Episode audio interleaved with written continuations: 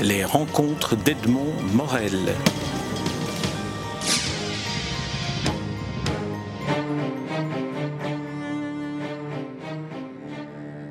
Daria Schmidt, je suis très heureux de vous rencontrer après avoir lu votre dernier album en date publié chez Casterman, L'arbre au pis, euh, à propos duquel nous, nous, rencontrons et à propos duquel j'aimerais vous, proposer quelques pistes de lecture. Est-ce qu'on pourrait dire que cet album est une sorte d'hommage à l'enfance à jamais perdue et une manière d'aller investiguer ce qui dans les contes permet à quelqu'un le lecteur et l'auteur de retrouver une part de, de cette perte euh, J'imagine que, que, oui, c'est une bonne piste de lecture. C'est aussi, euh, je pense, une façon de, de, se réapproprier ce patrimoine de contes et de légendes qui bercent l'enfance, comme ça. C'est une façon de se les réapproprier. Parce que le personnage euh, coupe la parole au narrateur professionnel que sont les pies dans, cette histoire, pour essayer elle-même de, de, raconter sa propre histoire. Alors c'est entre les contes, un conte un peu dissonant, un conte euh, comme ça ficelé avec toutes sortes de souvenirs, et, euh, et la façon de formuler sa propre histoire. Donc c'est entre contes et, et peut-être euh, psychanalyse. Mhm. Oui, parce que vous placez le, le, le, petit personnage euh, central, la, la, la, la, jeune fille euh, Nell, se trouve finalement être en même temps la protagoniste, la narratrice, et peut-être souhaiterait-elle être l'organisatrice de son, de son destin tel que vous le racontez. Absolument. C'est ce qu'elle essaye de faire à travers les mots. C'est ce qu'elle essaye de faire à travers les mots. Et c'est son point de vue qui est clairement adopté dans toute cette histoire. Euh, elle a du mal d'ailleurs à, quitter, à quitter l'univers qu'elle crée elle-même, elle s'y perd, et euh, elle est un narrateur euh, débutant et elle fait ses armes à travers cette histoire. Alors deux mots sur les personnages pour ceux qui, euh, qui nous écoutent et qui n'ont pas lu euh, L'arbre au pis. Je pense que j'ai oublié de donner le, titre du, de, de, l'album au début de l'entretien. Donc le, premier personnage, le, protagoniste central, c'est Nell, une petite fille qui est entourée d'un bestiaire, euh, d'amis animaux et qui au début de l'histoire se trouve à l'abri d'une sorte d'orphelinat, pourrait-on dire. Voilà, elle se trouve euh, dans, dans, un nid, dans, le nid qu'on propose aux enfants, dans le monde de l'enfance, euh, qui se trouve euh, dans une forêt, et où il n'y a pas de limite comme ça entre les humains, les, les, végétaux, les animaux, tout le monde, tout le monde vit ensemble. Et tous les enfants, dont, elle, doivent passer à quelque chose d'autre au moment où l'histoire commence, très rapidement. Et euh, on doit les emmener dans une autre ville qui est beaucoup plus urbaine, un autre type de forêt, quelque chose de beaucoup plus organisé. Euh, et c'est ce moment que, que Nell euh, refuse d'épouser, on va dire. Et ces deux mondes, l'un qui protège et l'autre qui, qui, effraie, sont finalement sont issus de, de, la vision manichéenne d'un enfant, c'est-à-dire c'est la, la, posture qu'adoptent les enfants quand ils voient le monde, le monde des grands sans avoir euh, de présupposés ou ni de discours sur ce qu'est ce monde des adultes. Alors cette, mm. cette, transition obligée dans la vie euh, normale entre l'enfance et, et l'adolescence ou l'âge adulte euh, est montrée ici de manière extrêmement violente. Ce sont des cavaliers qui viennent enlever les enfants au moment du passage obligatoire. Oui, c'est aussi la vision de Nell, puisque c'est elle qui raconte. Elle trouve que c'est très violent, qu'on l'arrache à quelque chose. Et Là, pour le coup, euh, c'est vrai qu'on a toujours l'impression que l'enfance finit très vite et qu'il euh, faut, euh, il faut très très vite passer à autre chose. Mais d'un autre côté, il y a un paradoxe parce que c'est un point de vue d'adulte que vous dites là, de considérer que l'enfance passe très vite, parce que pour un enfant, devenir grand est en quelque sorte aussi un objectif. Devenir grand, c'est un objectif, mais ce qu'il faut faire pour le devenir, des fois, c'est des choses qui sont très radicales.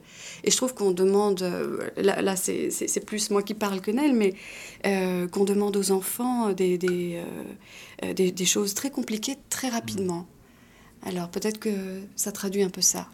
Alors le, refus de Nel d'entrer dans, dans ce nouveau monde qui est la ville haute par rapport à la ville basse, donc quand on mhm. est dans la métaphore euh, des, des, lieux, la ville basse et la ville haute, la ville basse étant la forêt que vous avez décrite, euh, elle, refuse de ce passage-là. C'est un peu le syndrome d'une des histoires légendaires, celle de Peter Pan. Mhm. Euh, votre livre est aussi nourri d'autres d'autres contes, d'autres allusions à des contes, ne serait-ce que par la mythologie qui, qui couvre les noms des Comment, comment est venue la, construction de, ce, de cet album, de cet arbre au pied euh, Ce que j'ai commencé, ce que, ce que j'ai beaucoup lu euh, avant d'entrer dans, dans, cette histoire, c'était des contes, le patrimoine euh, européen. Alors, il y avait des contes de l'Europe de l'Est, il y avait tous les Grimm.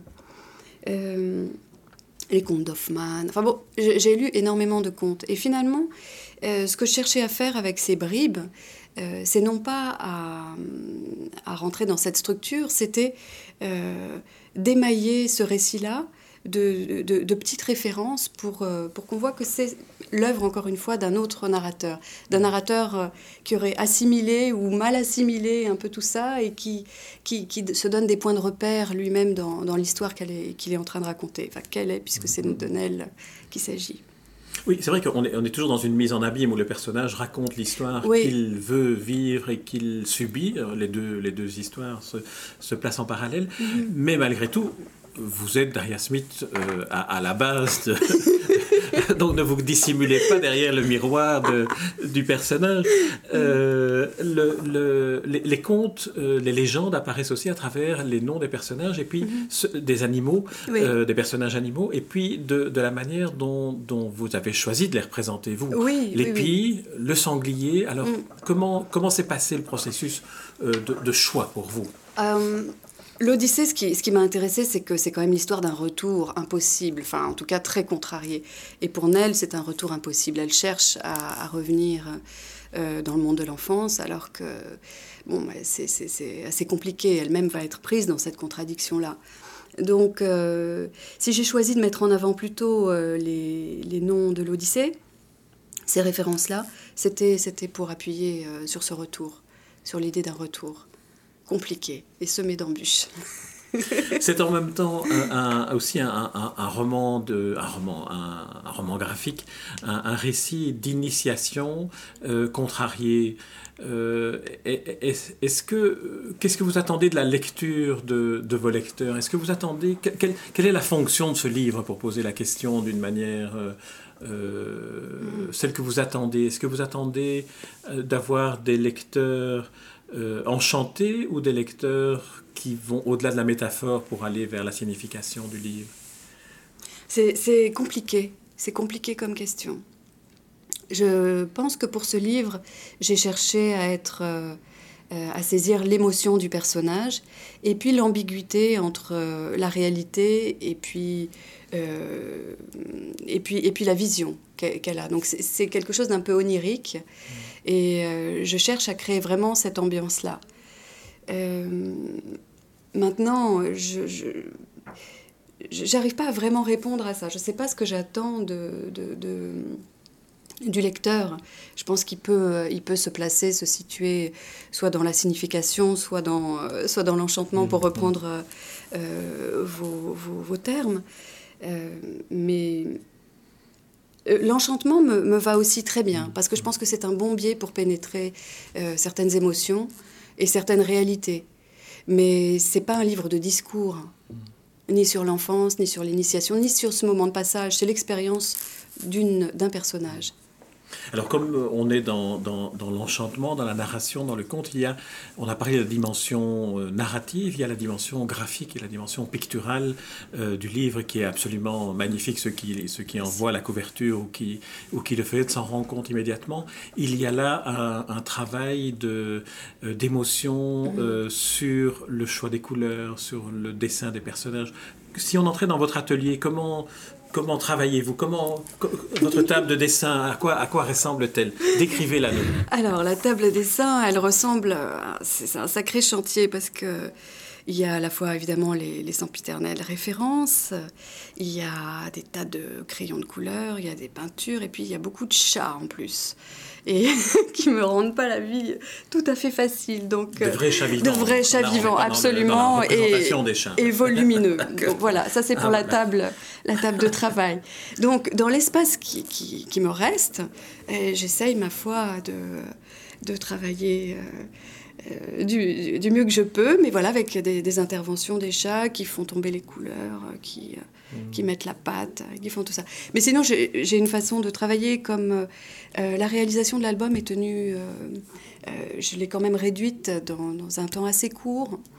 je travaille d'une façon très, comment dire, je fais tous les crayonnés, je fais tous les ancrages, ensuite je, passe euh, les premières couches d'acrylique et ensuite euh, le, crayon, qui lui est un, moment euh, beaucoup plus long et beaucoup plus hypnotique. Mais j'essaye de phaser vraiment le travail pour réussir à, à rentrer dans des délais à peu près correct.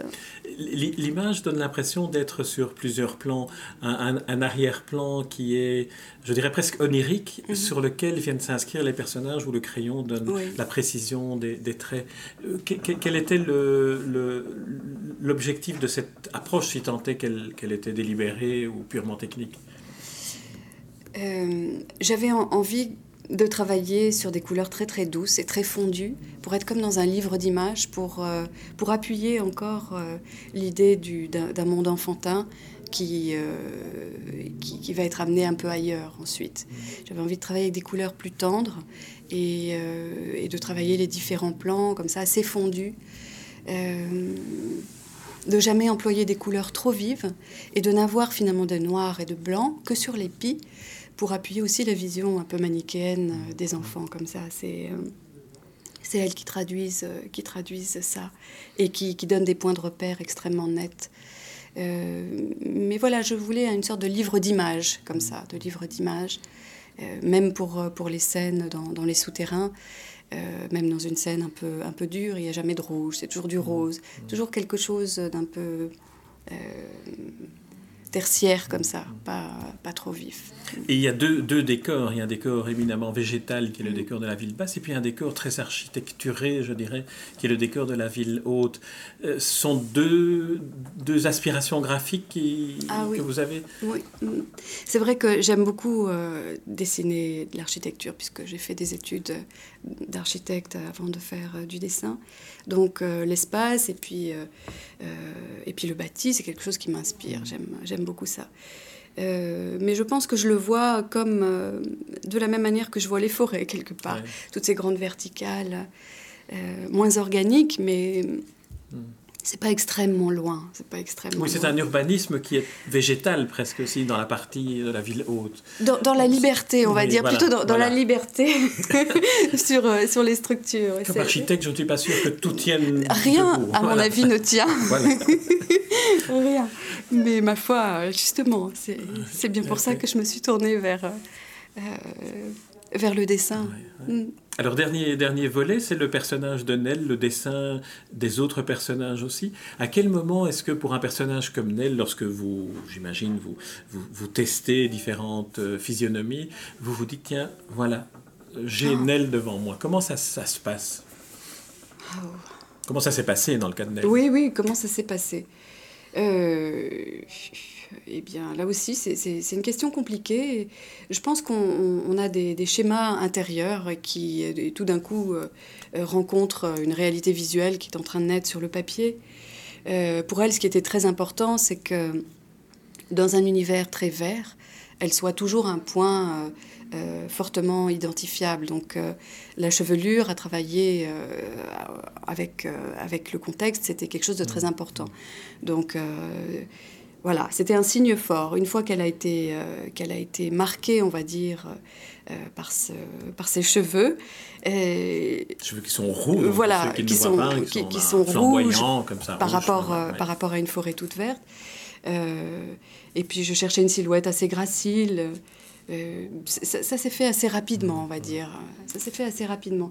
Et, et ma foi, il y a assez longtemps. Donc je me souviens même plus. Et alors il y a le, visage aussi qui est obligé de, qui doit se transformer de par l'histoire et qui devient un visage avec un, un nez qui devient un, un faciès de, de, cochon, un groin. Ouais. Euh, alors c'était, ça a dû être euh, difficile, euh, dur pour vous de, de, transformer comme ça cette jolie petite fille en. Ben oui, c'est comme Pinocchio, voilà. C'est les oreilles d'âne de Pinocchio, c'est son nez qui s'allonge.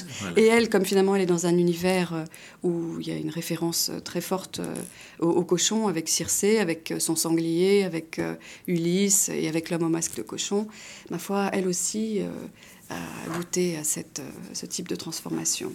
Voilà, que l'on peut découvrir donc Daria Schmidt en, lisant et en relisant parce que c'est un album qui mérite plusieurs lectures. On peut entrer dans, dans, différentes lectures lorsqu'on lorsqu'on l'ouvre et lorsqu'on entre dans cette histoire de l'arbre au pis paru chez Casterman. Merci Daria Schmidt. Merci.